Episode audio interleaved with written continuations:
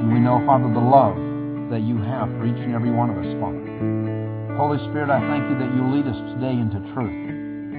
Open the eyes of our understanding that we might know what is your purpose, what is your plan, Father. That we might know the depth of your love, Father. That we might know, Father, that we're to be doers of your word and not hearers only, deceiving ourselves. So we thank you today, Father, for every word that is spoken, for every prompting of your Spirit, Father. I thank you, Father, that eyes are open to be able to see, ears will be able to hear, hearts today will be able to understand, Father, that the truth of your word will come through, Father, that we will have knowledge and the wisdom to walk this out. So we give you praise for it, Father, in Jesus' name. Glory to God. You can be seated. Thank you, Zach. Hallelujah. We'll open your Bibles, if you would, with me this morning again to 1 Thessalonians.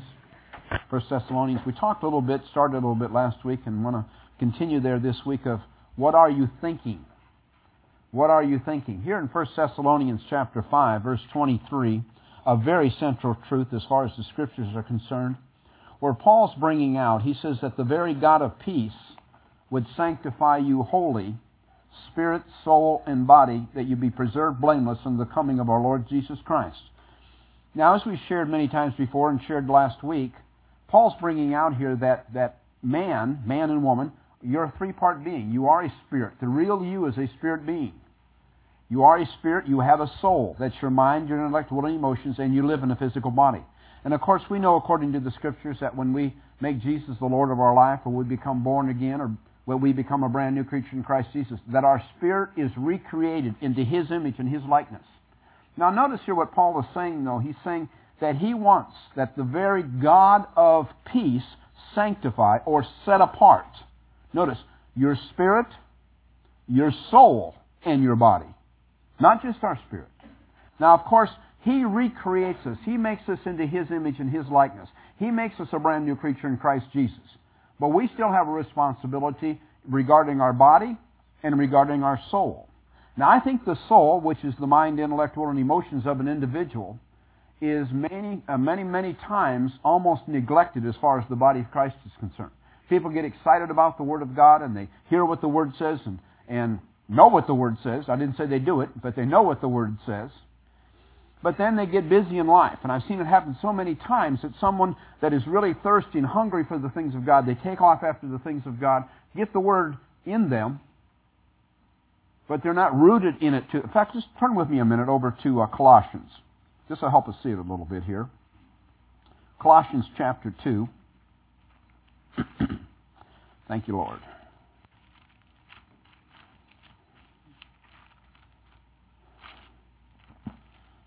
Verse 6 and 7. Now notice something. We know that we receive Christ by hearing the good news preached, whether it was the first time or whether it was many times, but we heard the word preached.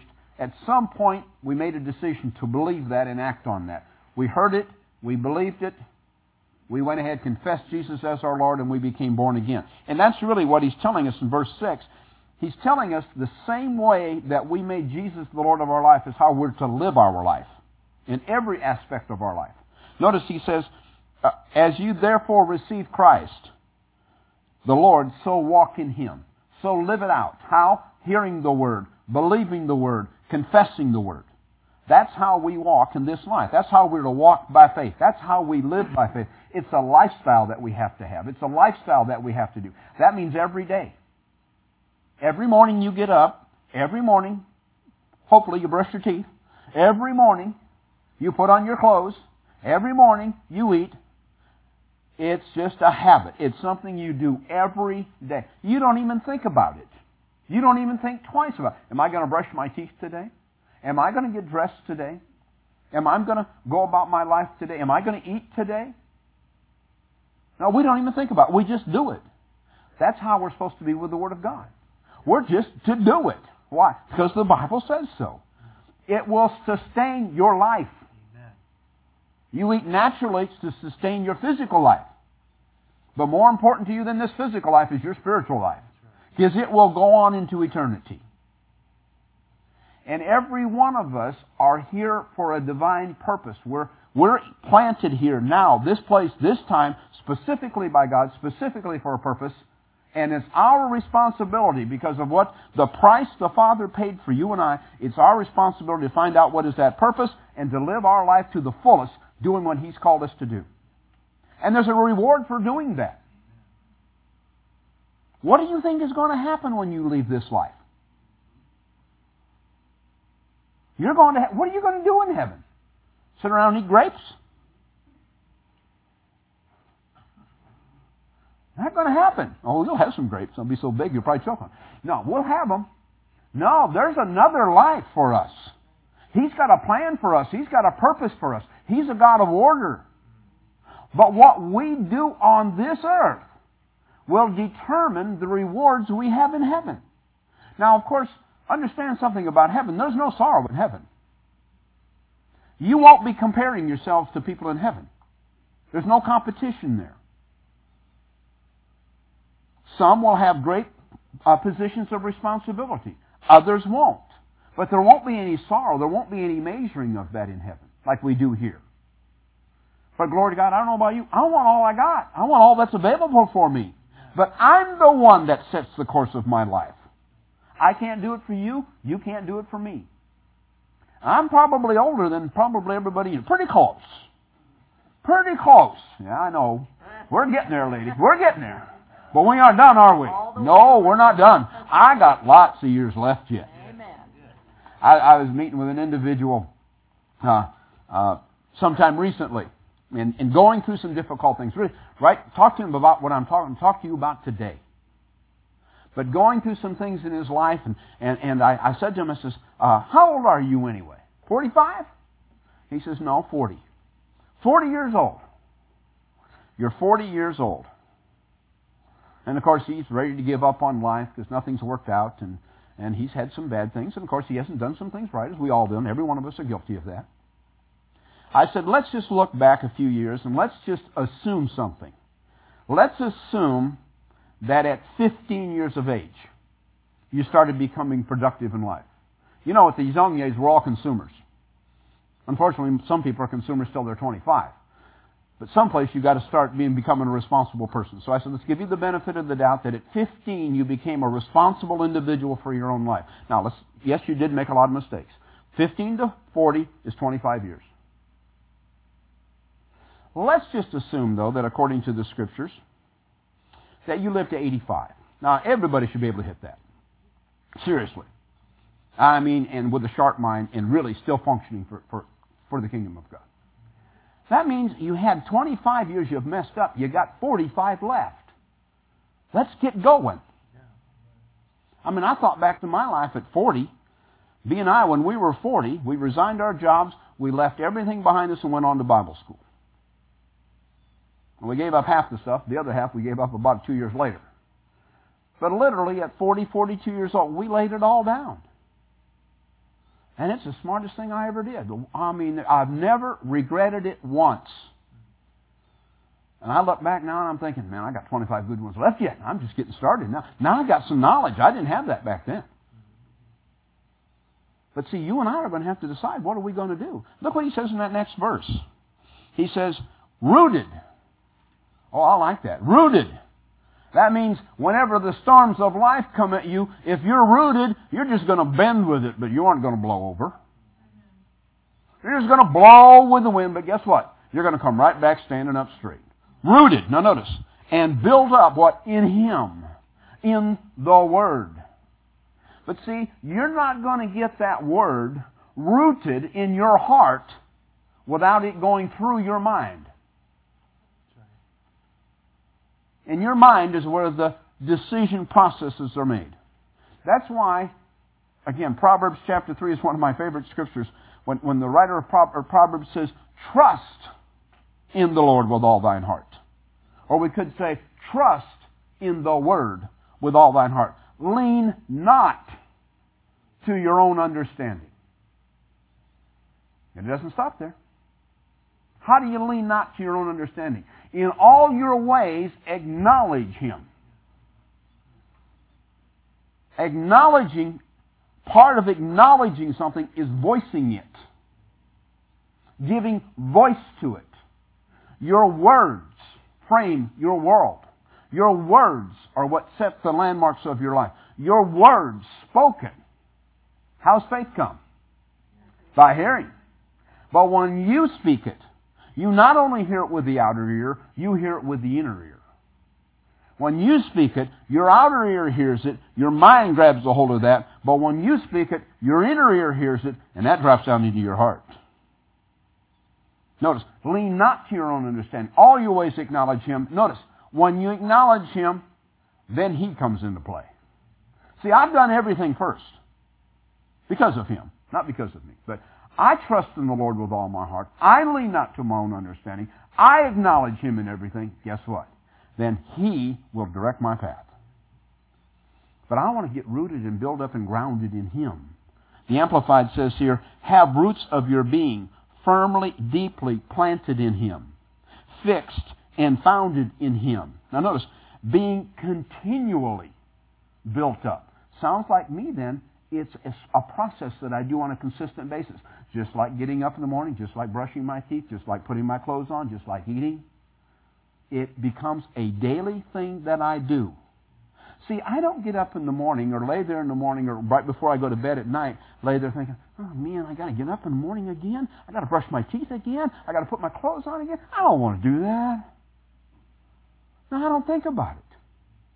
Oh, I know there's been days the thought crossed my mind. I'd just like to pull that sheet up over my head.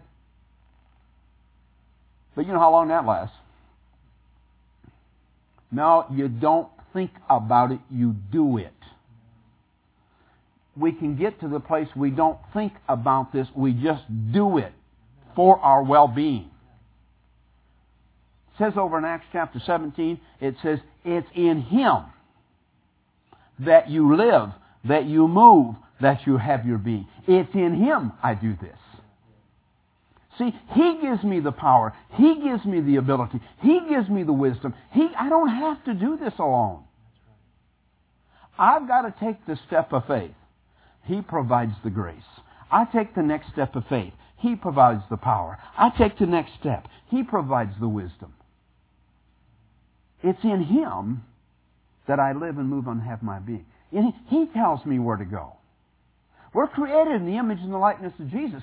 Jesus Himself said, I don't do anything on my own. I don't say anything of my own. I only say and do the things that my Father commands me or tells me to say and to do. We can get there. That is a place we can get to.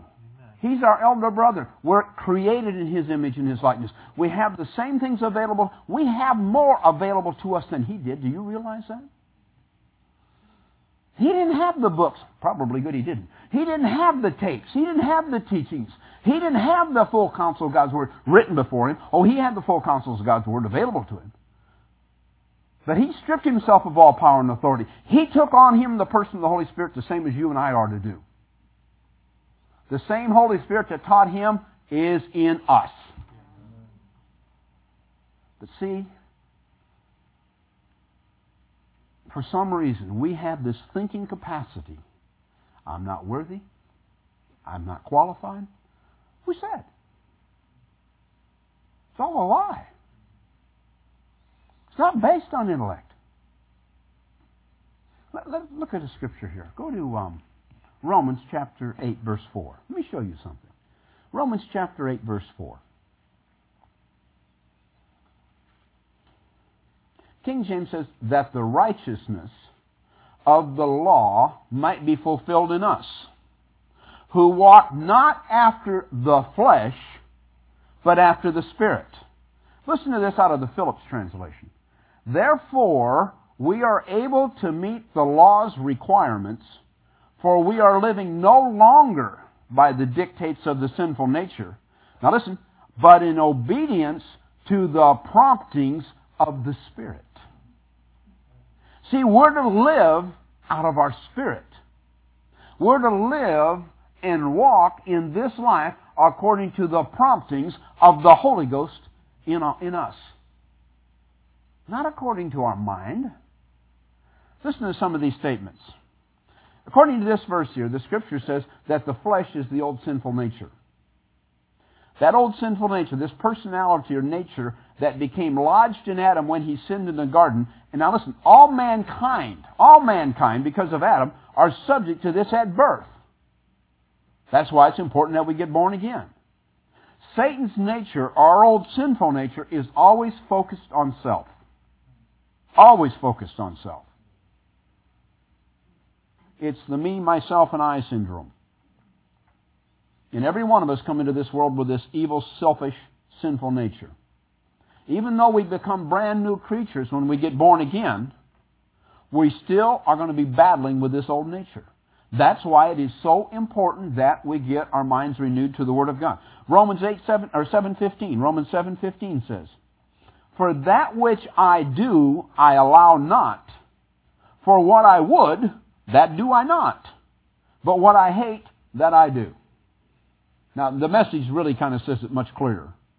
What I don't understand about myself is I decide one way, but then I act another. Doing things I absolutely despise. Now, how many of you have done that? Every one of us had. Bless God, I'm not going to do that no more. No more am I going to do that. I mean, I don't get the day out and I've done it. It's that old sinful nature that's on the inside. Well, look what Romans 8, 6, or Romans 6.16 says. Do you know that if you continue, Romans 6.16, do you know that if you continually surrender yourselves to anyone to do his will, you are the slaves of him who you obey? Whether that be to sin, which leads to death, or to obedience, which leads to righteousness. So, whoever you're going to surrender yourself to, or whatever you're going to surrender yourself to, is what you're going to obey. Now, notice, whoever or whatever you surrender yourself to. See, it has nothing to do with what has taken place in your past. Now, I'm not saying everything that has taken place in your path or my path was of God. God will take everything that has taken place in our past and, he'll, he'll use it to our good. But when you're a child, um, you don't know, uh, not necessarily, uh, at least my parents, my parents weren't born again when I was a child. They weren't, they, they didn't live by the word. They, they were, they were good people. They tried to do good, but they didn't know God. They didn't walk by the word of God. I mean, the places that they raised me, the places that they took me, I had no control over. I went with them. And if they weren't following God, then, then He couldn't lead me. I didn't have control over that. But today I do have control. Now my mother, she's gone, praise God, she's gone home to be with the Lord, and my father will probably be going there yet this year. But you know, whatever took place in my life by my parents, whether that was 20 years ago or 50 years ago, that doesn't control me today. You know, there's people that whose parents are dead and gone, and their parents are still controlling them today. Why? Why would you allow that to happen? You can change that. Every one of us can change this. See, the power is in the gospel. The power of God's in the gospel. In that word is all the power you and I need. You know, First Peter tells us that the Word of God is an incorruptible seed. Do you know in seed, in every good seed, there's life and there's power. And the Word of God is an incorruptible seed. That means it's the best. So that means in every seed of God's Word is life and power. But do you know that that seed cannot produce on its own? It's got to be planted and it's got to be watered. And if you and I will take that seed of the Word of God, if we'll plant that seed of the Word of God in our hearts, and if we'll water that seed, now understand something. Seeds take time.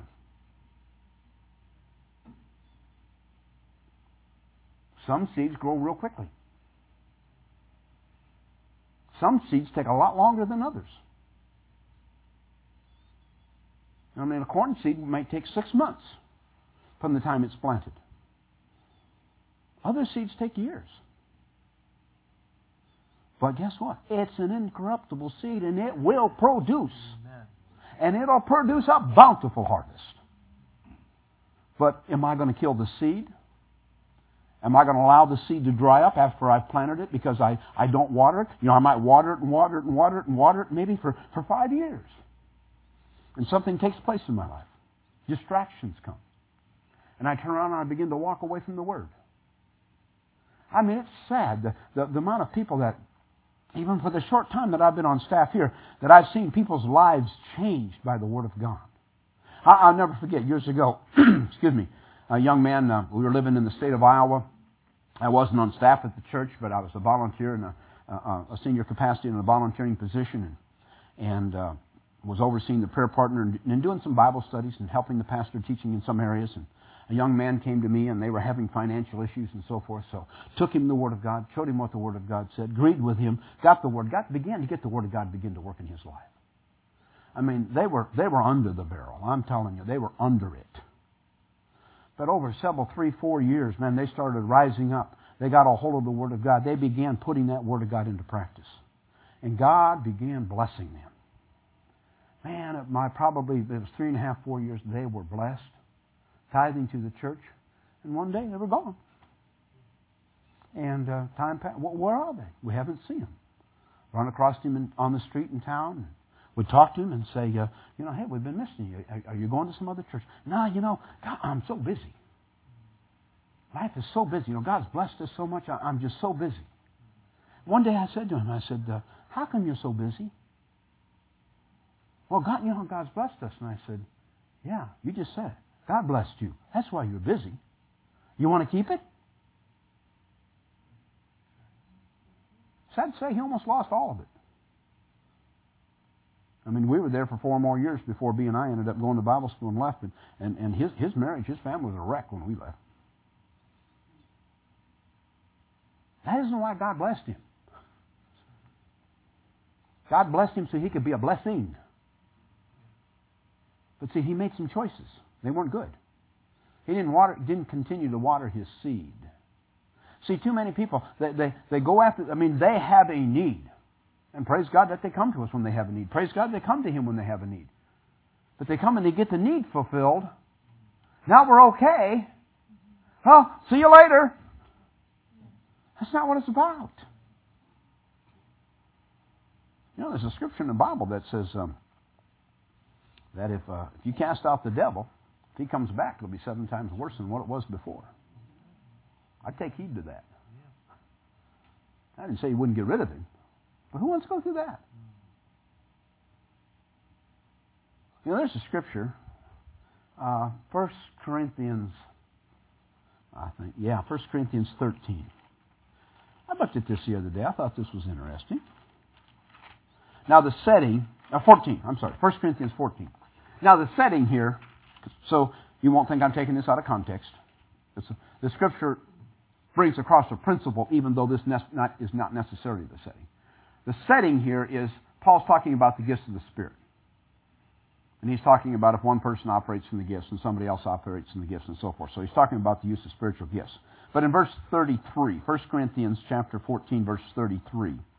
Now this is out of the King James. Notice what God says here, for it says in the Word, Paul says, For God is not the author of confusion, but of peace, as in all churches of the saints. Now, in the King James translation, the words the author of are italicized, meaning it wasn't in the original Greek, and the writers put it in there to help us understand it. Not that it really hurt any, but let's just take those words out and see what it really says if those little words aren't in there. It reads this way For God is not of confusion. Not only is not the author of it, he's just not he's just not of confusion. Look what the rest of it says then. But of peace. So in your walk, if you get into a place of confusion, immediately you should know something. Oh, that's not, that's not of God. I better go find out what God says then. And that's what we don't do. What happens when confusion comes? Nine out of ten of us begin to lean to our own understanding. Some, unfortunately, run to the internet. I wonder what the internet has to say. You know, some of you were here, I think, on, on uh, the morning services when Doug Jones was here on the impartation conference. I think it was on day three. Remember, he was talking about uh, Kenneth E. Hagin, uh, who, who, who, went home to be with the Lord uh, in 2003. But in, in his days, in his early days, he pastored for 12 years. And those 12 years that he pastored, he didn't have any sick in his church. He had a few little ladies that, uh, that were trained up in the things of God that would pray for people. And when someone had an issue or had a need, they'd go pray with them and they'd stay till they got the answer. They were tenacious. They didn't quit. And Doug Jones says that, that years later, I, I believe it was at a camp meeting that Kenneth E. Hagin was having, and Doug was on staff now for, for uh, Rhema Bible Training Center, and, and one of these little ladies happened to be at that meeting, and he says he wanted to talk to her because he wanted to find out from her what was different back then with prayers than what is today.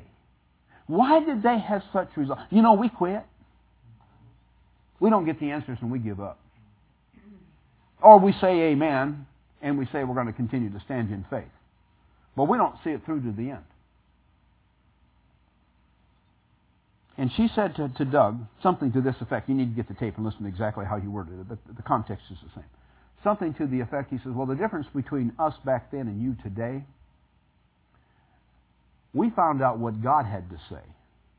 And by the time we got ready to go pray, God was so big, the problem was so small. And the problem with people today, when an issue comes up, you research the problem. And when it comes time to pray, the problem is so big and God is so small. You know, there's a truth to that. I mean, I'll talk to people that are having issues, and I'll be honest, I've done it myself. So I'm guilty that I have, might have something that's going on in our family or something we're dealing with or whatever, we research it on the internet. We use the excuse, well, I have to find out about it so I know how to stand in faith. What about before you had the internet and all you had was symptoms and you didn't know nothing about it? You know what you did then? You went here, found the Word, stood on the Word, and got your manifestation. But now we spend 15 hours on the internet trying to find out about the problem in five minutes and grab a scripture and run with it. You know why it's not working?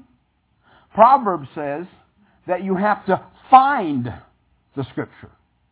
You have to find the word, not read it. Not open. Finding is not opening the Bible. Oh, this one looks good. Now that's not finding the word. That's not finding the word for you that you need. You need the anointed word. The anointed word. It's the anointing that destroys the yoke. But it all comes down to you and I getting our minds renewed to what this word says and keeping our minds renewed. Now I'm talking to the choir you guys are here almost every week. But don't be deceived because there is an enemy out there. And he's going to trip somebody up. You know, he'll gain a lot more power, a lot more footing if he can trip you up those of us that are grounded in the Word, know the Word, He can trip us up. Man, He can wipe If He can trip up Pastor John and Michelle, He can wipe out a whole church. That's why you need to pray for those that are in authority. I mean, you all know, you've all seen it on the news or in the internet or whatever, uh, of, of great men, great women of God over the years that have slipped up, that have missed it. Years ago, Jimmy Swaggart, for those of you that knew him. Still pastoring today running a church of about 250 people. Was having ministries where there was thousands of people coming. What happened? God still loves him. But because he fell, he lost all influence. It wasn't, that shouldn't have happened. I'm not being critical. That shouldn't have happened. And it wasn't the devil that did it. He did it. Let's not give the devil credit. We do it to ourselves. There's only one person in charge here. Me. Only one person in charge there. You and you and you and you and you and you. It's all up to you and me. We're the ones that got It's kind of, kind of hard, doesn't it? Well, it just as well be. That's just how it is. Understand something. Fleshly behaviors are, first of all, thoughts. You're grounded in the Word. I you, you, you take a man like Jimmy Swaggart. I mean, the man has done awesome things as far as the kingdom of God is concerned. But some place, some time, he had a thought. And he had a choice. He could have done 2 Corinthians 10 and cast down that thought, that image, that imagination, and took it captive. Or he could have thought on it. He chose to think on it. And listen what happens. If you sow to the flesh, uh, the mind of the flesh is a way of thinking that eventually produces death. If you sow to your fleshly carnal nature, you're going to reap destruction. If you sow to the spiritual nature, you're going to reap life and peace. Always think of that. If I sow, sow to my carnal nature, I mean, there's destruction coming. But if I sow over here, see, I can get out of bed on the left-hand side or the right-hand side. Now, I always get off on the left. That's my side of the bed. It's the only side I can sleep on. Of course, you know that, right? Now, every morning I'm going to get up, I'm going to make a decision. I'm going to get out of bed, I'm going to brush my teeth, I'm going to get dressed, I'm going to eat. Or whatever order you may use. Every day you're going to make a decision. Am I going to think on natural, carnal, fleshly things? Which ultimately, now notice, ultimately will produce death. That's what we have to get a hold of. The first time you start thinking on this, the first time you start doing that, the first time you be, something begins to happen, it doesn't produce death the first time. In fact, you probably, your flesh enjoys it. And sometimes even you have this thought, you know, I, I deserve it. I mean, I've sacrificed for how long? I, I deserve this. Guess what? You don't deserve nothing but to go to hell. Oh, that was hard, Pastor Craig. Or I can make a decision and say, no, I'm, I'm going to sow to the Spirit. I'm going to read a chapter in the Bible today or several verses. I'm going to pray in the Holy Ghost today. I'm just going to worship Him a little bit today. What am I doing now? Now I'm sowing to the Spirit, and what am I going to have? Well, one thing I'm going to have today, I'm going to have peace. And I'm going to have life. You know what life that is now, don't you? That's called Zoe. That's the God kind of life that I'm going to enjoy. And every day I'm going to do that, and every day I'm going to build on that. Look what 3 John 2 says. You know, we looked last week at, at Romans chapter 12, verse 2, talking about renewing our mind. 3 John 2, John says pretty much the same thing. John brings out here, he says, Beloved, I pray that in all respects that you may prosper and be in good health, just as your soul prospers. Notice he says, I pray, I pray that in all respects you may prosper. Again, look, who, look who's the one in charge here. You, that you may prosper. Notice, that you may prosper. He's talking about financial prosperity. That you may prosper and what? And be in good health. So, prosperity, whether that's financial, whether that's relationships, whatever area of prosperity that is, and being in good health, which all of us need if we're going to finish our course, we want to be in good health, need to be in good health. I mean, if for no other reason, you know why you need to be in good health? Because Jesus took stripes upon his back so you and I could be in good health. Yeah. If for no other reason, that's it right there. Because he paid a price so that I could be in health. He paid a price so I wouldn't have to go to hell. That's a good enough reason right there. Because I love him. But notice, it all happens though to the degree that your soul prospers, which is your mind, intellect, will, and emotions. So the soul is going to have to prosper. Now listen, your thinking controls your life. Remember, we can think on things of the flesh, which brings death, or things of the spirit, which brings life and peace. Your thinking controls your life. What I think decides what I believe. What I believe decides my behavior. My behavior determines what I receive, and what I receive determines how I'm going to live. So notice the process that's involved in this. These things just don't happen. They're a process. They build upon themselves. And again, it's like planting that seed. It takes a while. You plant it. You water it. The scriptures Mark tells us. First it's the blade, then it's the ear, then it's the full corn in the ear. He doesn't stop. Then it's harvest time but the harvest comes. Let me read that again. Your thinking controls your life. What I think decides what, uh, determines what I believe. What I believe will determine my behavior. How you see me act is a reflection on what I've been thinking about and what I'm believing. Sad to say.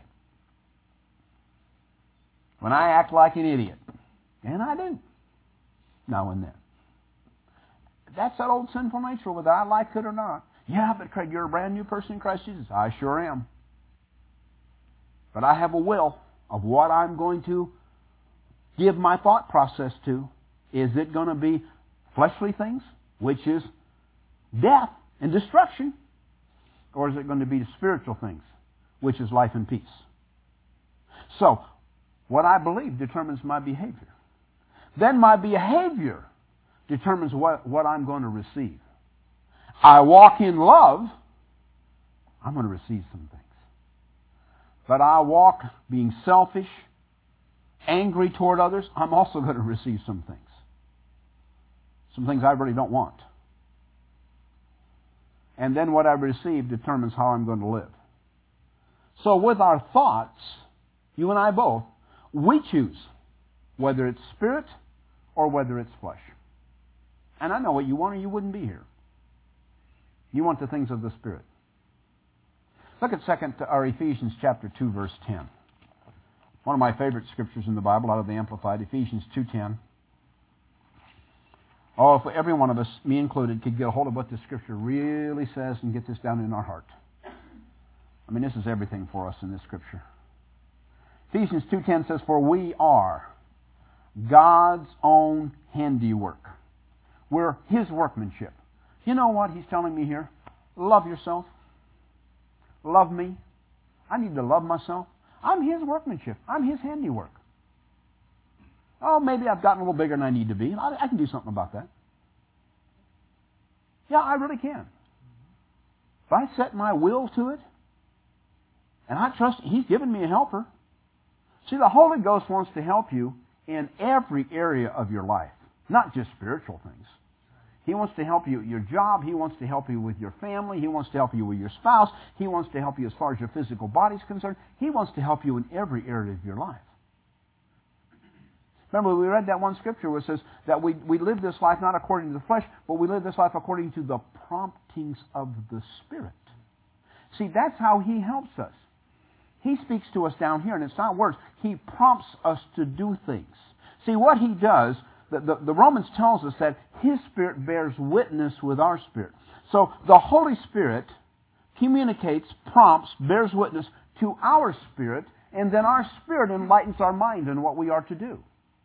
People say, well, I never hear His voice, or I don't understand those promptings. It always sounds like me. It's going to sound like you. It's your spirit. Because His Spirit bears witness or prompts our spirit, and then I pick up on it. Now, the more I'm in this Word, the more I'm communicating with him, the more I know how he thinks, how he acts, how he talks, how he responds to things, the more I'm going to recognize those promptings. And the scriptures tell us it's a still, small voice. I like to put it this way it's subtle. So subtle, you can miss it just like that. And he doesn't want you to miss it. He wants you to become very sharp, not having a dull mind. He wants you to be quick and pick that up. Quick to obey those promptings. And I'll tell you, you can learn that and you can develop that. And the more you develop and the more you quickly obey those promptings, the more sensitive you become to them. Now, some of you, if you were here, uh, not, not so much this year, he did it a couple of times. Last year he did it a lot more when you're listening to Doug Jones. Every so often when he's teaching and he's talking, he says, yeah, I'll do that. He's like he's talking to somebody when he's teaching. And he is. The Holy Ghost is talking to him. And he's just communicating out loud back to him. But see, he's developed a relationship there. The Holy Spirit's a person. He's for you. He wants to help you. Let's go on here. For we are God's own handiwork, His re, uh, re, workmanship, recreated in Christ Jesus. Now notice, born anew. That starts when you got born again. Whether that was 40 years ago, 50 years ago, or two days ago. born anew, now notice, that we may do those good works which God predestined and planned beforehand. Once you're born again, He's going to begin showing you what He already has planned for you to do. He's been waiting on you to get born again so you can get at the job that you're here to do. He pre-planned it for you. He predestinated it for you. I mean, it's all mapped out. People say, I gotta find myself. No! You gotta find Him.